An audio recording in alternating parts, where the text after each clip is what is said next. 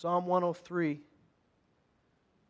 one of the most well known Psalms in the Bible, and there's a good reason for it. A couple of weeks ago, we talked about the, the uh, gospel being, as the angel said, good news of great joy for everybody. That's a cool thing. It's good news, it brings great joy, and it's for everybody. Here's the deal. At the end, remember some of, some of us said, Lord, you need to fill me with that joy again. I need, a, I need a fresh dose of that joy. I need to get refilled. One of the things that I think the Lord brought up was that uh, sometimes you just got to choose it. Sometimes you just got to say it. You know, like David said, and we quoted this a couple weeks ago, but like David said, he, look, he, he looked at his soul. He says, Soul, why are you so downcast within me? Why are you so downcast, O oh my soul? What is the soul? From a biblical understanding, we've always, we've always said it this way, and I would agree with this that the soul is our mind, our will, and our emotions. Today, we kind of get to that place where we are so led around by either our mind or our emotions that we forget that there's another option.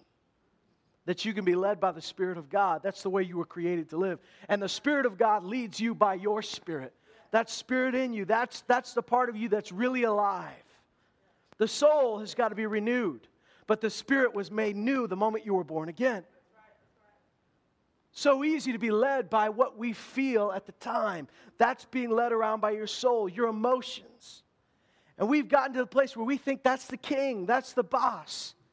If I feel this way, let me just be real and, and just let, let me express how I feel. This is how I feel. And while I don't want you to go around faking it, I also want you to know that your soul is not the boss of you. Your emotions are not the boss of you. Just because you feel a certain way doesn't make it right, doesn't make it valid. Not every emotion is valid. Come on, how many times do you feel that way? I mean, there's when there, you feel anger towards somebody. Well, just because you feel it doesn't mean it should be there doesn't mean it's valid. You say, well, I, I, just need to be, I just need to be real. I just need to be open. God knows that I need to be me. Well, you know what? You need to be you, but you're made in His likeness, in Him, His image. And the best thing you can do is find out who you are in Him. And if you feel that anger towards somebody that's not of God, you need to tell the anger to shut up because that's not from Him. You say, I don't have the right to do that anymore. And this is what I did. I gave, I, I said to myself, you no longer have the right to feel that way. Because when you give yourself the right to be angry, when you give yourself the right to, to, to be depressed, when you give yourself the right, now you say, well, I mean, of course, who's not going to be depressed from time to time? There are things that will come against you that will bring that and uh, try to, try to force you into a state of depression, try to force you into a, a state of, of, of melancholy and a state of discouragement. But you have to realize that there's a bigger truth than what you're feeling. What you're feeling is temporary, what you're feeling may not even be real. But His Word is more real than anything you feel. I mean, come on. The, the scripture says we walk by faith and not by sight. How many times did Jesus walk into a group of people that are mourning for somebody who's dead and he looks and he refuses to call them dead. There's a little girl that is dead. Jesus is not just really bad at science and says she's only sleeping. He knows that her heart stopped beating. He knows that her lungs stopped breathing air. He, lo- he knows that her circulation is gone. He knows that the body has quit, the brain has stopped, that, that from now on, according to medical science, even if you could resuscitate this girl, she'd be damaged for the rest of her life. But he looks at her, and everybody says she's dead, and he goes, She's only asleep. It wasn't that Jesus just refused to, you know, was just too afraid to admit the truth, or he wasn't being real, or he was lying, or he was faking it. He knew there was a greater truth than what he saw with his eyes. And the greater truth was, He was the resurrection and the life. That He could breathe life into this girl. When Lazarus had been dead for four days, he said to his disciples, Our friend Lazarus has fallen asleep. We're going to go wake him up. And his disciples said, If he's just fallen asleep, he'll wake up on his own. Because they didn't want to go to Bethany. Bethany was right outside of Jerusalem, and that's their wanted men there. They said, We don't want to go down there. If he's just asleep, he'll wake up. And Jesus says, I'll tell you plainly, I'll speak bluntly with you, he's dead. So Jesus taught them from, from, from, you know, from the beginning of his ministry to the end that we don't just go by what we see. In the same sense, we don't just go by what we feel. And we think that's reality. Sometimes you've got to realize you're the boss of the soul. You get to tell the soul what to do. If this is an emotion that shouldn't be there, don't let it rule you. Say, no, you don't have a right to be here. I, I should not feel this way right now. I'm not talking about some new age, you know, if, if I refuse to admit it's there, it won't be there. These are real things. You're dealing with real issues, but you serve a real God. This is not mind over matter. Because you know what mind, mind over matter is? You know when you say, I can, if I just think positive thoughts, you know what you're still trying to do? You're still trying to conquer the soul with the soul. You're trying to conquer this one side of the soul with the other side of the soul. I'm not talking about just thinking positively, although that couldn't hurt. I'm talking about really letting the Spirit breathe life into you again. Here's what David says in Psalm 103, verse 1. He says, Bless the Lord, O my soul. To bless means to speak good of, to say good things about. He says, Bless the Lord. He doesn't say, Bless the Lord, my mouth. He says, Bless the Lord, O my soul. I'm imagining that this is probably one of those times. You see David do this more than once. This is one of those times where he has to speak to his soul. What a weird thing. Because we think our emotions are just who we are. I'm just, I'm just depressed right now. I'm just, I'm just put out right now. And you think that's, that's really who you are. David understands my soul is a part of me. My soul's not evil. But my soul sometimes is like a kid and it needs to be corrected, it needs to be talked to. He says, Bless the Lord, O my soul. Can you imagine that that might be a time, if you had to address your soul like that, that might have been a rough time in his life? I mean, think about it. When things are going real well, you don't have to tell yourself things like that. He's having to look inside, he's having to say, I mean, he must, I imagine you know, he had plenty of times like this. He, you know, his father in law is trying to kill him. Uh, later on in life, his own son forms a rebellion against him. His best friend joins his son in rebellion against him. Another point in life, his, his, his, his baby boy dies because of something he did. Don't you imagine there might have been times in his life where he could have fallen into a deep depression? Instead, he says, Stop it. He tells his soul what to do. Instead of letting the soul tell him what's real, tell, tell, instead of letting the soul tell him what's going on, he says, Bless the Lord, O my soul. Then he says this, and all that is within me. Bless his holy name. He says, Bless the Lord, O my soul. He has to say it again. He says, and forget none of his benefits because that's the problem is your soul can be forgetful we can be forgetful he says you've forgotten what god is you've forgotten what he does who he is and what he does for you what he has done for you forget none of his benefits as he begins to this he, he doesn't just leave it at that and say bless the lord of my soul forget none of his benefits okay i did my job I've said this so many times, you're probably tired of hearing it. But when we say praise the Lord, that's the beginning of it. That's not the only thing you say. When we say everybody praise the Lord, you don't go, praise the Lord, praise the Lord, praise the Lord, praise the Lord, praise the Lord. Because praising the Lord means to speak good of the Lord. So if I say praise the Lord, you got to come up with something good to say about God.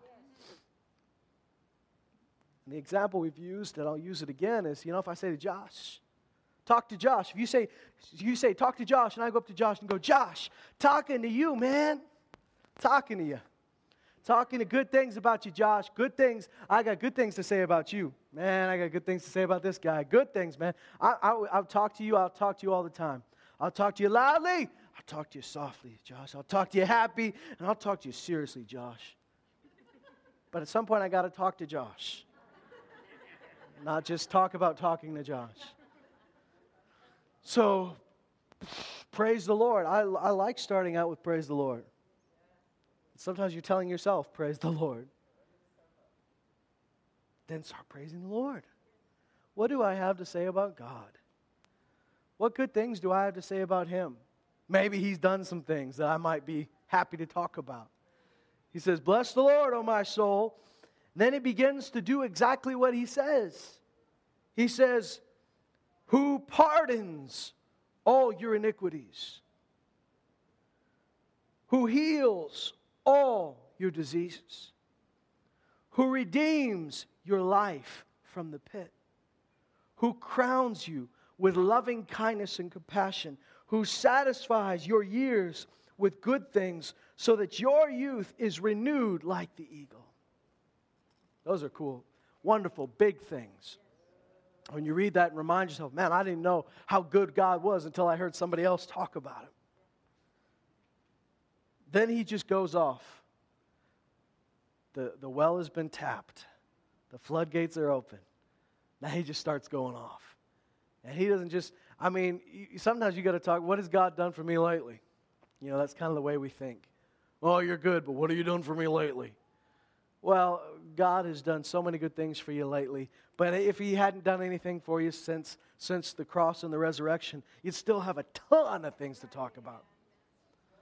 But he goes and he says, Well, this is all the things he does for you. Then he just get, goes off and he begins to talk about, he just goes into history mode and he says, The Lord performs righteous deeds and judgments for all who are oppressed. He made known his ways to Moses, his acts to the sons of Israel. The Lord is compassionate and gracious, slow to anger, and abounding in loving kindness. He will not always strive with us, nor will he keep his anger forever. He has not dealt with us according to our sins. He has not rewarded us according to our iniquities. For as high as the heavens are above the earth, so great is his loving kindness toward those who fear him. So you see what he's doing? He's saying, God could have squished me like a bug, and he would have had the right to do it, but he hasn't.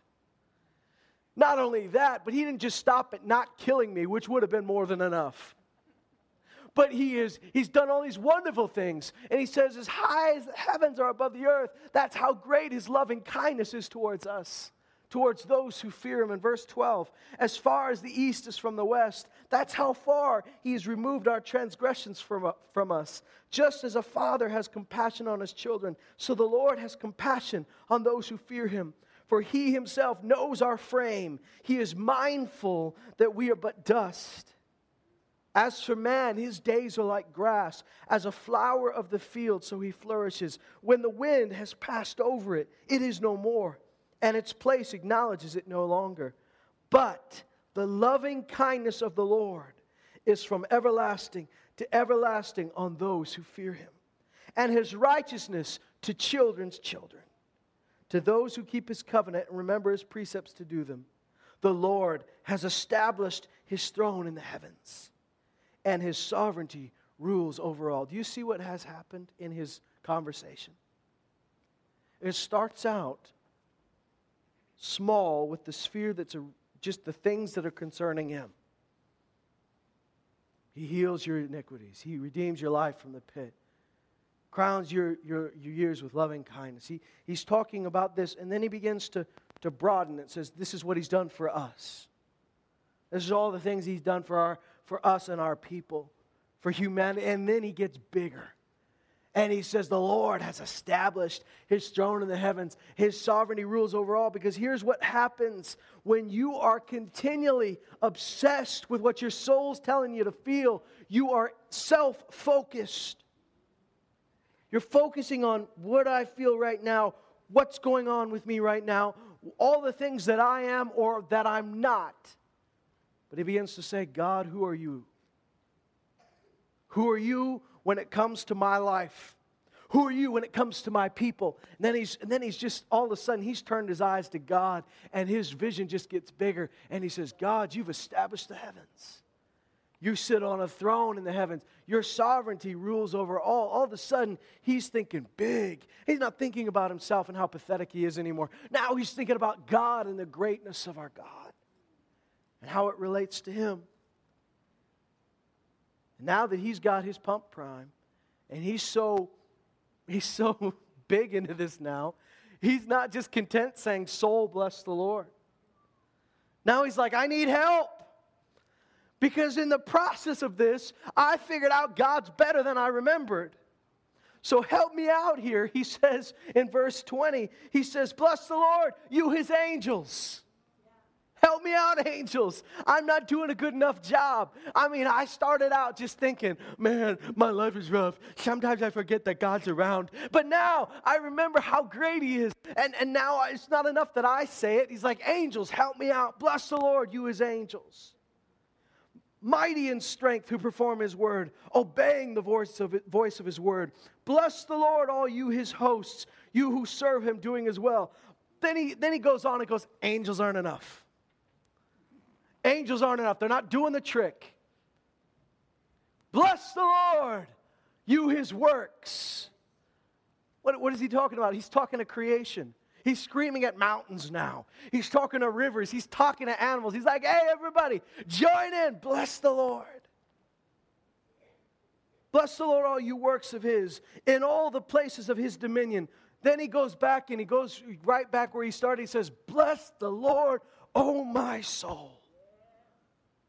You just saw, you just witnessed the journey from a guy who's just stuck in his own little world, who's very, very likely depressed, very likely down and discouraged. And you watched his method of starting out in that place and ending up in a place where he's practically jumping around like, you know, like Snow White in the forest, telling, telling the birds to start, start praising the Lord like talking to mushrooms, like, get up, you're not loud enough, you know? I mean, this is, this is the transformation in one song that's taken place in this man. The soul is forgetful. The soul is prone to forget what God has done. You must remind yourself who the Lord is, what He's done, and what He's yet to do. That place of depression is not your home. That place of discouragement is not your home. The place of anger is not your home. The place of, of, of melancholy, the place of apathetic, just, just, I don't care what's going on, that's not your home. You're meant to be just thrilled with who God is, thrilled with what He's doing, what He's done, and what He's yet to do. You have to remind yourself Bless the Lord, O my soul. Forget none of his benefits. Bless the Lord, soul. Stop forgetting what he's done.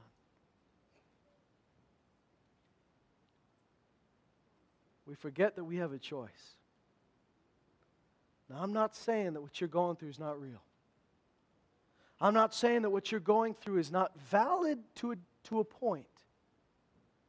But you've got to hold its validity up against the Word of God and say, the reason I'm so feeling this way is because right now that's all I can see. Right now it's all I can think about. You ever think back at the end of a year and you think about all the things that you thought were a big deal at the time? The things you thought you'd never get over. I mean, it could have been something that lasted three days, but it seemed like it had been going on forever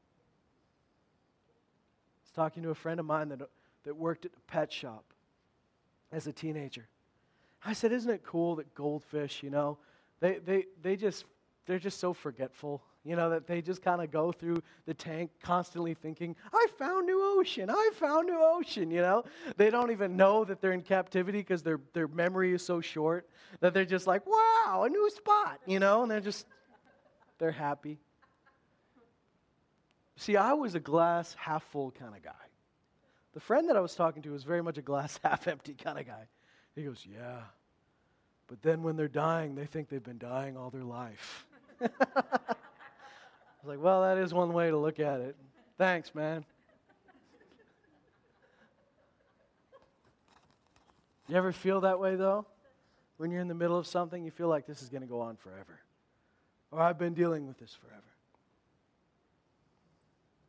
Part of the enemy's plan is to get you so buried in self focus and self just depression and discouragement that you can't see outside of that.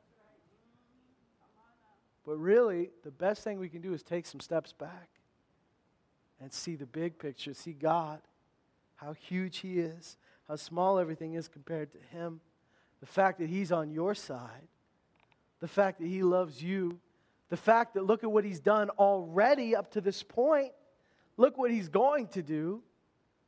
That's why David says, Hey, soul, bless the Lord. Sometimes, I, you know, we forget that we get to call the shots there. We, we feel like, we feel like, you know, whatever, whatever the soul DJ, whatever my little emotional DJ is, is playing, that's what I got to listen to. That's what's going on in my life right now. Did you know you can say, no, nope, not going down that road? You do know that because you've done that. Everybody's done that. Everybody's chosen and made a choice. No, I'm not going to go down that road. No, I'm not, I'm not going there. Have you ever said that? Somebody says something to you and it just, just, just messes with you the wrong way, and you say, ah, I'm not going there. I'm not going there. Because you could, and then you go in this weird little spiral where you're rehearsing conversations in front of your mirror of what you'd say to them, you know, and then when you actually do talk to them, it's really, it's really weak compared to that, unless you're just one of those people that's louder than, than louder in public than you are in private. But most people just, you know, they're, they're pacing around their room, they're going, oh, and, and they do the other person's side of the conversation. And the other person never sticks up for themselves when they, when they do their part, right? And you're like, oh, and they do their side, and then you go, and you're walking around, and you know, before you know it, you're deeper and you're deeper into that. And the bitterness has gotten deeper and deeper inside of you. You can say right at the beginning, I'm not going there. I'm, not, I'm just not going to do that. I'm not, we're, we're not having this conversation. You got the choice. You can start feeling sorry for yourself, or you can say right at the beginning, I'm not going there. You know, the best thing you can do, instead of trying to fight thoughts with thoughts, is to open your mouth and say, Bless the Lord, O oh my soul. What do I have to bless the Lord about? All right, let's start at the beginning. Who forgives all your sins, who heals all your diseases, who, I mean, just go through the list. If you have to borrow his list, that's okay. You know, you got a better deal than he had. Because remember, he says he won't be angry with us forever. We're on the other side of that deal, where Jesus took the wrath of God. I mean, David was right, but he was talking about our day. So you got a better deal than David had. You can borrow his list, but your list is even better. Forgetfulness is a problem. 2014 is coming up, and uh, you know some things in 2013 you'd rather forget. There's other things you've got to make yourself remember. There's a forgetfulness that comes in good times, and there's a forgetfulness that comes in hard times. You forget in a different way, but they both yield the same sort of result at the end. The Israelites are a great example of that. Do you remember when things were rough for the Israelites? When things were hard for them?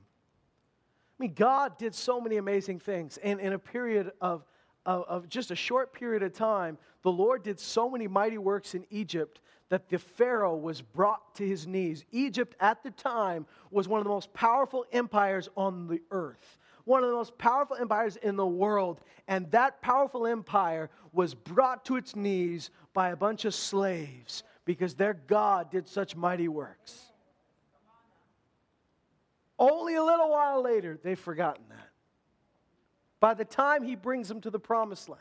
You see, most of the time, when we think about the Israelites, we think about them wandering in the desert for 40 years, the wilderness for 40 years. But you know, it wasn't that far from Egypt to the promised land. Didn't take them that long to get there. God did some awesome things on the way, but by the time they got there, they already forgot the great things God had done. They already forgot it. And every time, I mean, like he caused water to come out of the rock, he caused food to fall from heaven. And every time, I mean, they get to a certain place and they'd forget and they'd start to grumble and they'd say, Oh God, if you brought us, weren't there enough graves in Egypt? Well, why'd you bring us out here to die? And they forget all the things he did for them, all the things he said to them.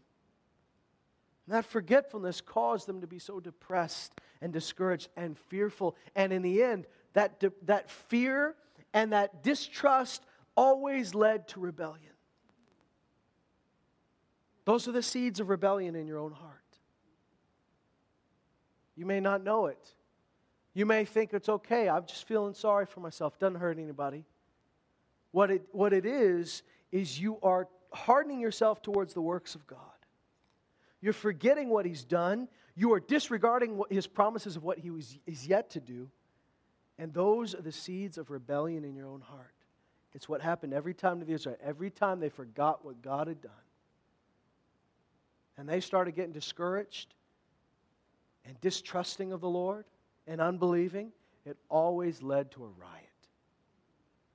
And a chunk of the times when they rioted, they paid the price. God was merciful, God was compassionate, but they paid the price for their own unbelief. You got to know when you let that in, you may think it's harmless. Who am I hurting? Feels good to feel sorry for myself a little bit. Feels good to get a little anger out. You know, I'm not hurt. I'm not acting on it, you might say. But let me just play, let me just think these thoughts for a while. Feels good to just feel sorry. I mean, you know what? I'm, I'm tired of just acting like everything's okay. Nobody's telling you to pretend everything's okay. What I'm telling you is to acknowledge the reality of a God that's bigger. I'm not asking you to pretend nothing's wrong. Abraham, it says he looked, he considered his body, which was as good as dead, and the deadness of Sarah's womb.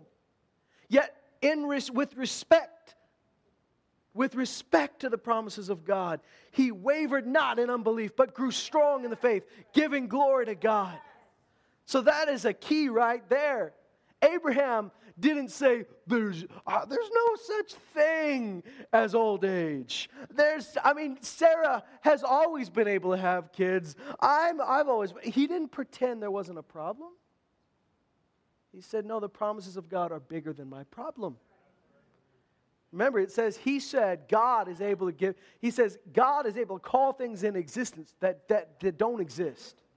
So if He's able to do that, He's able to allow me to, to, to have seed in my body and my, my wife to have an egg that that seed can go in. That's as in detail as we're going because the kids are upstairs. That's probably as deep as we'd go, anyways, thank God. David didn't go into the, into the field and go, There's no such thing as giants. There's no such thing as giants. Giants don't exist. If you don't believe in them, they don't exist. No, there is a giant. He's right there. Yes. But he goes, That guy's uncircumcised. He's got no covenant with God. We have a covenant with God. He doesn't. Rock beats scissors. We beat him. That's the way it works. It doesn't say, you're not real, you're not real, you're not real. In the name of Jesus, no, no giants exist, no giants exist. You may think that's faith. That's not faith, that's denial. Faith is not denial, faith is acknowledging something greater. You break your arm and you go around saying you're healed. That's faith. You go break your arm going around saying, I don't have a broken arm. Or, you know, I never broke my arm. That didn't happen. That's denial. Do you see the difference? You did break your arm, but there's something bigger than your broken arm. By his stripes you were healed. The resurrection life of Jesus dwells in you. It's able to make alive your mortal body. He's able to physically bring healing back to your bones. That's the God we serve. So going around saying there's no such thing as broken arms, that's not true. But you can say, I'm healed in Jesus' name. And that is true. Somebody say, you, You're clearly not healed. You look sick. And you go, There's a reality that you can't see, which is He's already paid the price for my healing. So, as far as I'm, I'm concerned, the check is in my hand and He's good for it. I'm healed. That's a greater truth. So, forgetfulness, as you see with the Israelites, can, can come in a time of hardship. In a time of hardship, you begin to forget the Lord your God. You forget what he's done. You forget, like, like the disciples in the boat who realize they're out of bread only hours since they left the shore and Jesus had multiplied bread for thousands of people. Then they go, Oh, we're out of bread. I wonder what we'll do. And the Lord says to them, the first time when there are 5,000 people, how many loaves did we have? Uh, how many loaves were left over? How many baskets full were left over? And they tell him, then he goes the second time when I fed the 4,000. How many did we have? How many was left over? And then he says, Do you not remember? Have you hardened your heart? Because a hardened heart will cause you to be forgetful of what God has done. So, in a time of scarcity, a time when you're doing without, it's easy to forget that God is the one that's always provided for you in the past. He'll do it again. You need to remember that. You need to remember when sickness comes knocking at your door that the Lord has healed you before. He'll do it again. You need to remember that when, when the bills just seem to be bigger than, than the income, you've got to remember He's provided for me when there seemed to be no way before. He'll do it again. You got to remember these things when your marriage is on the rocks and you said, well, you know what, it's never been this bad. It probably has been this bad. And if He did it before, He'll do it again. Or if He did it in someone else's life, He can do it in mine. But then look at this in Deuteronomy chapter 6. Forgetfulness also comes in a time where you have a lot. It doesn't just come in hard times, it comes easily in times of abundance. If you'll let it, but you shouldn't let it. He says this in Deuteronomy 6 4, Hear, O Israel, the Lord is our God, the Lord is one. You shall love the Lord your God with all your heart, with all your soul, and with all your might. These words, which I'm commanding you today, shall be on your heart. You shall teach them diligently to your sons, and shall talk of them when you sit in your house, and when you walk by the way, when you lie down, and when you rise up. You shall bind them as a sign on your hand, and they shall be as frontals on your forehead. You shall write them on your doorposts of your house and on your gates. He's really making sure they don't forget this stuff, isn't he? He says, Then it shall come about when the Lord your God brings you into the land which he swore to your fathers, Abraham, Isaac, and Jacob, to give you, great and splendid cities which you did not build, houses full of good things which you did not fill, and hewn cisterns which you did not dig, vineyards and olive trees which you did not plant and you eat and are satisfied. What's the point here? You think you did this. You think this is your stuff, but you didn't build those cities. You didn't plant those vineyards. You didn't dig those wells. The Lord did it for you. The Lord provided for you, and you got to remember that. He says, then when you get all this stuff and you start eating and are satisfied, he says, then watch yourself. That's God being honest with you, straight with you. Watch yourself. Do you ever hear somebody say, watch yourself? you start paying a little bit more attention, start being a little bit more careful. Watch yourself now. The Lord is the one here that's saying, Watch yourself.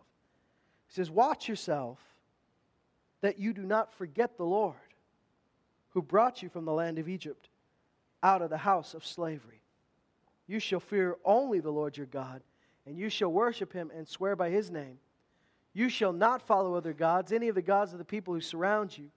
For the Lord your God is in the midst of you is a jealous God. Otherwise, the anger of the Lord your God will be kindled against you, and he will wipe you off the face of the earth. Well, thank God we're in the new covenant, and that's not hanging over your head, that he'd wipe you off the face of the earth. But it doesn't mean you shouldn't watch yourself as well. What does he say? What does he say? Watch yourself that, uh, watch yourself that, that you realize the Lord took care of you for a while, but now it's your turn. That's not what he says. He says, watch yourself that when you have all this stuff, you don't forget. You don't forget the Lord. He gave you this stuff to start with. Because it's easy to start making these things your, your provider now. Now that I've got, see, in, in, in the wilderness, they had manna that fell from heaven. You, and, and if you kept it for more than one day, if you tried to gather enough for more than one day, except on the Sabbath, the day before the Sabbath, if you tried to gather up for more than one day, it would rot. So they had to depend on God every day, and they got frustrated with that. But they had to depend on God. If it didn't fall from the sky, we're not eating. Or not necessarily fall from the sky, it would just appear on the ground. But at the same time, when they get to the promised land, the Lord has provided you these vineyards. The Lord's provided for you this farmland. The Lord's provided for you these animals. And you could easily start to think, yeah, but I'm the one planting the seed. I'm the one who waters it. I, mean, I'm the one who goes out and harvests it. Now I'm do I, God took care of us in the wilderness. He, he gave us manna, but now we're taking care of ourselves. And that's not true. When you're living paycheck to paycheck and you're trusting the Lord and you're saying, God, God, I know you're my source and I know that, that you're able to provide. And, just every week you're trusting God. Sometimes it's, it's easy once you start making a bigger paycheck. You get that promotion at work, and all of a sudden, the Lord's the one that gave you that. He put you in that position, and then all of a sudden, you're making all this money, and you're thinking, okay, I'm going to sit back a little bit. You're no longer, you're no longer you know, pressing in in faith. You're no longer really, really putting out and trusting the Lord. Instead, you're saying, you know what? I'm comfortable now. When you get to that place, you got to remember it's the Lord who gave you all that stuff. He's the one. Don't forget God. Because as fast as that stuff came, it can go away. He's the one that's giving you all this stuff. It talks in Ezekiel, which is interesting. It speaks of Sodom and Gomorrah. And if I were to ask you what the sin of Sodom and Gomorrah was, we'd all have our answers. Do you know one of the original sins? According to the God speaking through the prophet, they had a lot of food to eat and they got proud. Isn't that weird? You ever think about that? We think the whole problem was that they were perverts or they were, you know, trying to, trying to rape people and kill people. But all of that sprung out of the fact that they did so well, they started trusting in themselves instead of trusting in God. God is not against you doing well, but you've got to remember He's the one that's providing. He's the one that's doing this. If you forget that, you lose everything. You might keep your stuff, but you'll lose everything. I believe that the Lord is finding many of you to be trustworthy to the point where He's bringing more into your life so that you can be a blessing to more and more people. But in that place of abundance, do not forget the Lord your God. Oh, what a shame. What a shame when people who, when they struggled, they relied on God, and the minute they start doing well, you don't see them in church anymore. You don't see them around, too busy taking trips everywhere, taking their quads and snowmobiles out. And all the stuff that God brought them has now become their God. Or the Lord gave them a good job. The job soon becomes their Lord. And they're always at the job. That's the new thing. They forget it's the Lord that brought you there. Bless the Lord, O oh my soul. Forget none of his benefits forgetful heart is an unbelieving heart. A forgetful heart is a fearful heart. A forgetful heart is a rebellious heart.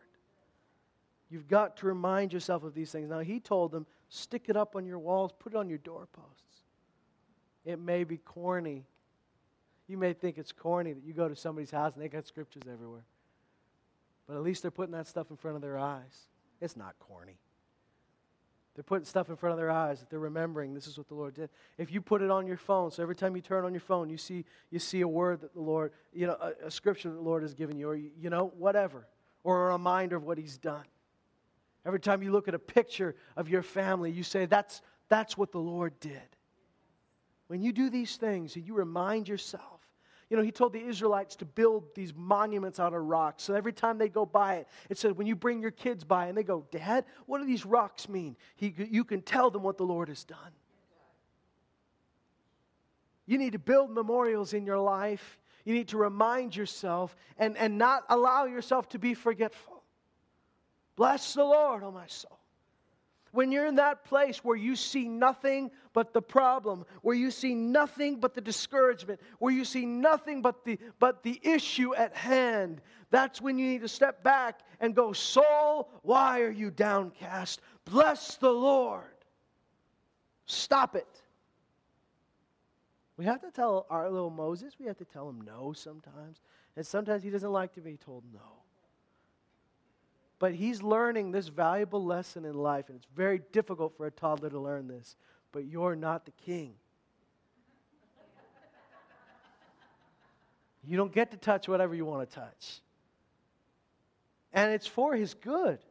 We, we teach him these things so that he won't die. You know what I mean? If you can't, if you just let your kids get away with everything, you're not loving that child. And so you tell them, you set boundaries for them. In the same way, sometimes you got to set boundaries for your soul and go, no, no, stop it. That's not right. It's the way I feel, it's right. I just got to tell you how I feel. No, you don't. Because your feelings aren't God. Your feelings aren't automatically right. Oh, yes, they are. I got to go with my gut. Your gut's not always right. I mean, come on. I mean, the Holy Spirit and your gut are not the same thing, right?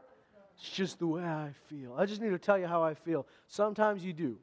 Sometimes you need to communicate that. I know in marriage you need to communicate. This is how I'm feeling. But there's, a, there's times where you go, the feeling's not valid. You know what I mean? It does nobody any good for you to open your mouth and, and, and, and, and put a stamp of approval on that feeling. There's times where you need to communicate. I'm, I'm a fan of communication. I believe in it. But there's other times where you're thinking something so stupid, you just need to stop thinking it. You know, I just right now, I just want to kill them. I was told communication is key, so I need to tell you this. I just have to tell you, I want you to die a painful death. I just want to be open and honest. Let's have a dialogue. That's not a valid emotion. There's times where you just like say, Get behind me, Satan. That's not right. I mean, just off on a tangent. Sometimes, guys, I know in church we're, we're a family, we love each other, but you don't always have to tell everybody what you think about them. And, and sometimes you, you feel bad for how you thought about him, and the Lord corrected you, and you don't have to go repent for every little thing you thought about him. So you don't go, I need to apologize to you. I sit behind you every day, and I just, the thoughts going on in my head were that you stink badly. I mean, I don't know what it is, and that your voice is terrible. And, and I've been thinking about that you, and the Lord corrected me. And I just, I've just been disliking you consistently. And the Lord corrected me. I've just been thinking you're stupid, really, that you have a low IQ. That's something I've thought all, since I met you, I thought you got the lowest IQ. You, I can't believe you don't live in a special home. Like, this is what I've been thinking. But you know what? I've come to you to repent to you right now. just, just sometimes just say, no, that's a wrong feeling. I shouldn't think that. And I don't need to tell you I felt that about you. Because I'm, what I'm doing is I'm, I'm taking, I'm feeling great because I've unloaded my backpack and I've put it on your back now. You carry that around. Sometimes you just got to say, it's not valid. That's a lie from the enemy. Lies from the enemies don't need to be repeated all the time. Just need to say, shut up. Now, if you mistreated somebody, if you mistreated them, go to them and repent right? I'm not talking about just thoughts, but you did, if you talk to somebody badly, if you mistreated them, if you talked about them, then you don't just go to them. You go to every person you talk badly about them and you fix it. That's the worst, isn't it? When, when you like talk bad about somebody to like 10 people and then you go to them and go, I'm sorry I talked bad about you, and then you go home and you think you're done. Meanwhile, those 10 people are going around still believing what you told them. You go back, you fix it. You go fix it with this person. But I'm talking about those feelings that you felt they're not all valid. Most of them aren't. You got to know what's valid and what's not. How do you know? You hold it up against the Word. The Bible says the Word of God is a sharp sword. It's able to judge the thoughts and intentions of your heart. It's able to split between bone and marrow, between the soul and the spirit. So you need to know what just came out of my soul and what came out of my spirit. And the stuff that came out of your spirit to your soul is life-giving. And the stuff that just came out of your soul that's just just emotion, just just extra stuff, you need to deal with it with the Lord, with someone else if that's what needs to happen, but you need to deal with it. And if it's not valid, give it no place. Bless the Lord, oh my soul. What a discipline. You should be able to do this every day. Every day. What a powerful thing. Start your day talking about the goodness of the Lord. This is not just something I'm saying from the pulpit, just some fancy pastor thing. I'm saying it for real. I would really like you to do this Monday. Like I'm, I'm not this, I'm not spinning fairy tales up, up there. Like, wouldn't it be wonderful if we all lived in peace and there were no wars anymore? I'm being real. Tomorrow, wake up and start saying, "Bless the Lord, O my soul. Forget none of His benefits. Let me remind you what the Lord has done." Because when David did it, he started out talking about him, what God had done for him. It got got too big for him to handle. He starts talking about what God has done for his people. Gets too big for that, what God has done in creation. Gets too big for him to talk about. He says, Angels, help me out. Gets too big for him and angels. He says, Creation, help me out. That's the natural progression when you choose to rejoice in the Lord. Why do you think the scripture says, Rejoice in the Lord? Again, I say, Rejoice. We think joy is something that just happens to us when things work out. Joy is a choice. It's a fruit of the Spirit, it's a gift of God, but you choose it. You need to choose it. Amen. Let's stand up today. Bless the Lord, O oh my soul. Forget none of his benefits. Lord, you have pardoned our iniquities. You've healed all our diseases. You've redeemed our life from the pit. You satisfy our years with good things. You renew our youth like the eagle. Oh Lord, your mercy, your loving kindness has overflowed, overshadowed, just, just totally drenched us in goodness. Forgive us, Lord, for our hearts that forget when we forget the Lord our God. In the times of trouble, when we forget that you are our deliverer in the times of abundance when we forget that you're our provider. Forgive us, Lord, and we repent if we've ever been in that place where our heart has strayed from through forgetfulness. But Lord, renew, renew in us, renew in us the memorial and the, and the knowledge of how good you are, that it be on our lips at all times. As the scripture says, I will bless the Lord at all times. His praise shall continually be on my lips. Forgive us, Lord, for when we've hidden your goodness from our children. When we've hidden what you've done from, our, from the next generation and have failed to tell them what you've done and who you are. Lord, remind us that we are a people that are forgiven we are a people that are redeemed. We don't live on our past. We don't live in our mistakes. We've moved on, and now we look to the future and we say, God, you crown the year with goodness. And as much as we look to the future, we also look behind and say, The Lord has been good to us. For he has done great things for us. This is the Lord's doing, and it is marvelous in our eyes. We thank you, Lord. We praise you, Lord. We bless you, Lord. We bless you, Lord. We bless you, Lord. We bless you, Lord. Thank you, Lord. Jesus, you're so good to us. I want just to speak to all of you who feel like you've, you, you've been out of control, like you've been uh, blown around by every wind and wave, that your emotions have ruled when you felt they shouldn't rule. For you who have said, I, I, I don't want to go down this path, but it seems that when this happens, I just lose control. I just go down that. Right now, in the name of Jesus, I speak strength to your spirit. Strength to your spirit. Be strengthened in the inner man, that it would be stronger than the pull of your flesh and stronger than the pull of your emotions and your soul that your heart would turn to the Lord. And for those of you that have been depressed, the Lord cares for you. And there's not one thing that you're going through that He hasn't already been through. He is able to take hold of you, He is able to rescue you and redeem you. So if you've been stuck in depression, I call you free in Jesus' name. Come out of it. Come out of it in the name of Jesus. By the grace of God, walk free from the chains, the shackles, the weight of that depression. If there's an imbalance in your mind, if there's a chemical imbalance in your brain, we speak life in the name of Jesus and call it back into order in Jesus' name. That your brain will produce the proper amounts of the right chemicals at the right time and will come into line with the Word of God in Jesus' name. It will respond to the life in your spirit in the name of Jesus. Thank you, Lord. You are our strength in times of trouble. You are our fortress in times of abundance. We turn to you, we trust in you. There is no other name.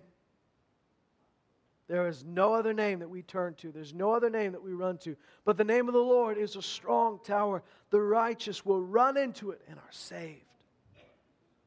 We run to your name as those that are righteous. In Jesus' name.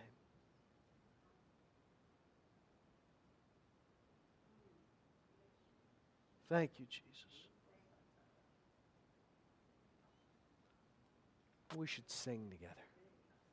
Can we sing together, Naomi? Can you come up? Let's just sing. We're going to just sing a, a, song of praise to the Lord. If that's okay with you, I think there's a, there's a good thing about singing. Do you know when, when David wrote all these Psalms, they were, they were not poems, they're songs. And he wrote these songs to himself from the, I mean, they were from the Spirit of God, but as he wrote them, he was reminding himself. You know, sometimes these songs come in, um, sometimes these songs come in uh, at, the, at the strangest times, and they just come out of you at the right time. And uh, it's, it's the funniest thing, but they, they come out when you least expect them. They come out when you think that you've got nothing to sing about. God gives you a song, a new song in your heart.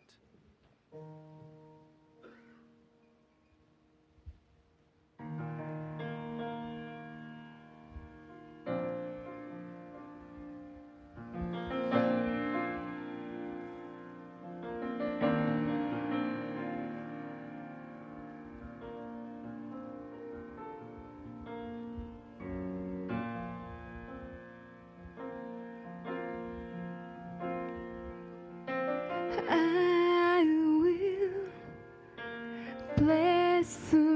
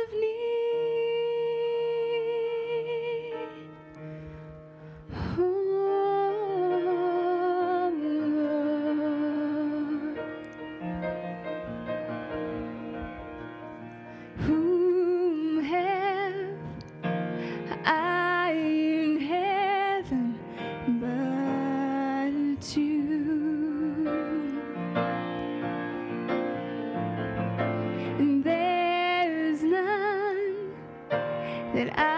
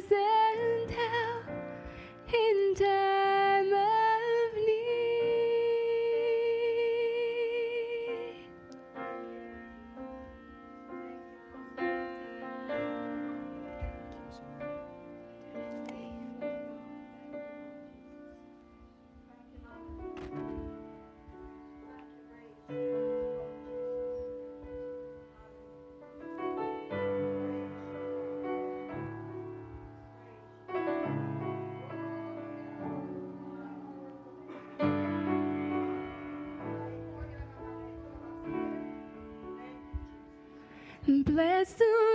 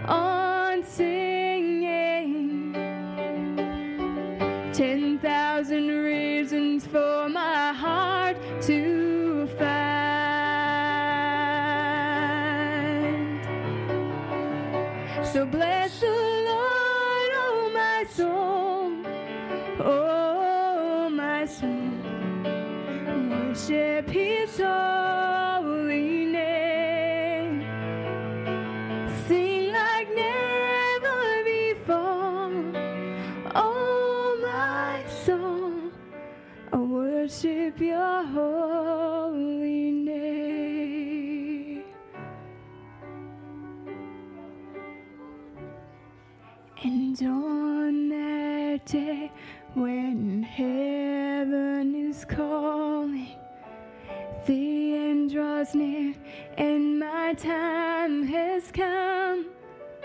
Still, my soul will sing your praise unending.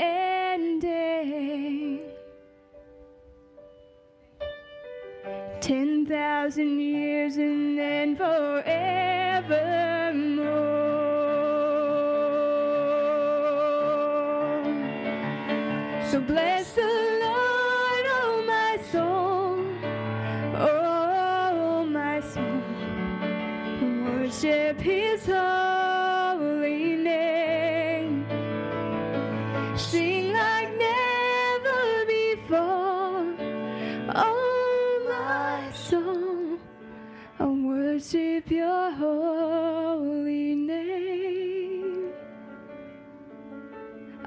Worship your holy name.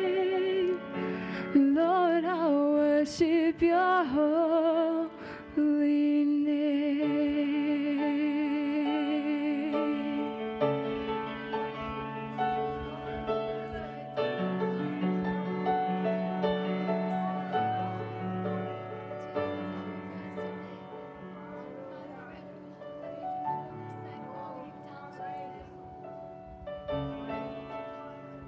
Lord. We bless your name. You've been good to us in every way imaginable. We thank you for all your goodness, for all the things that you've done.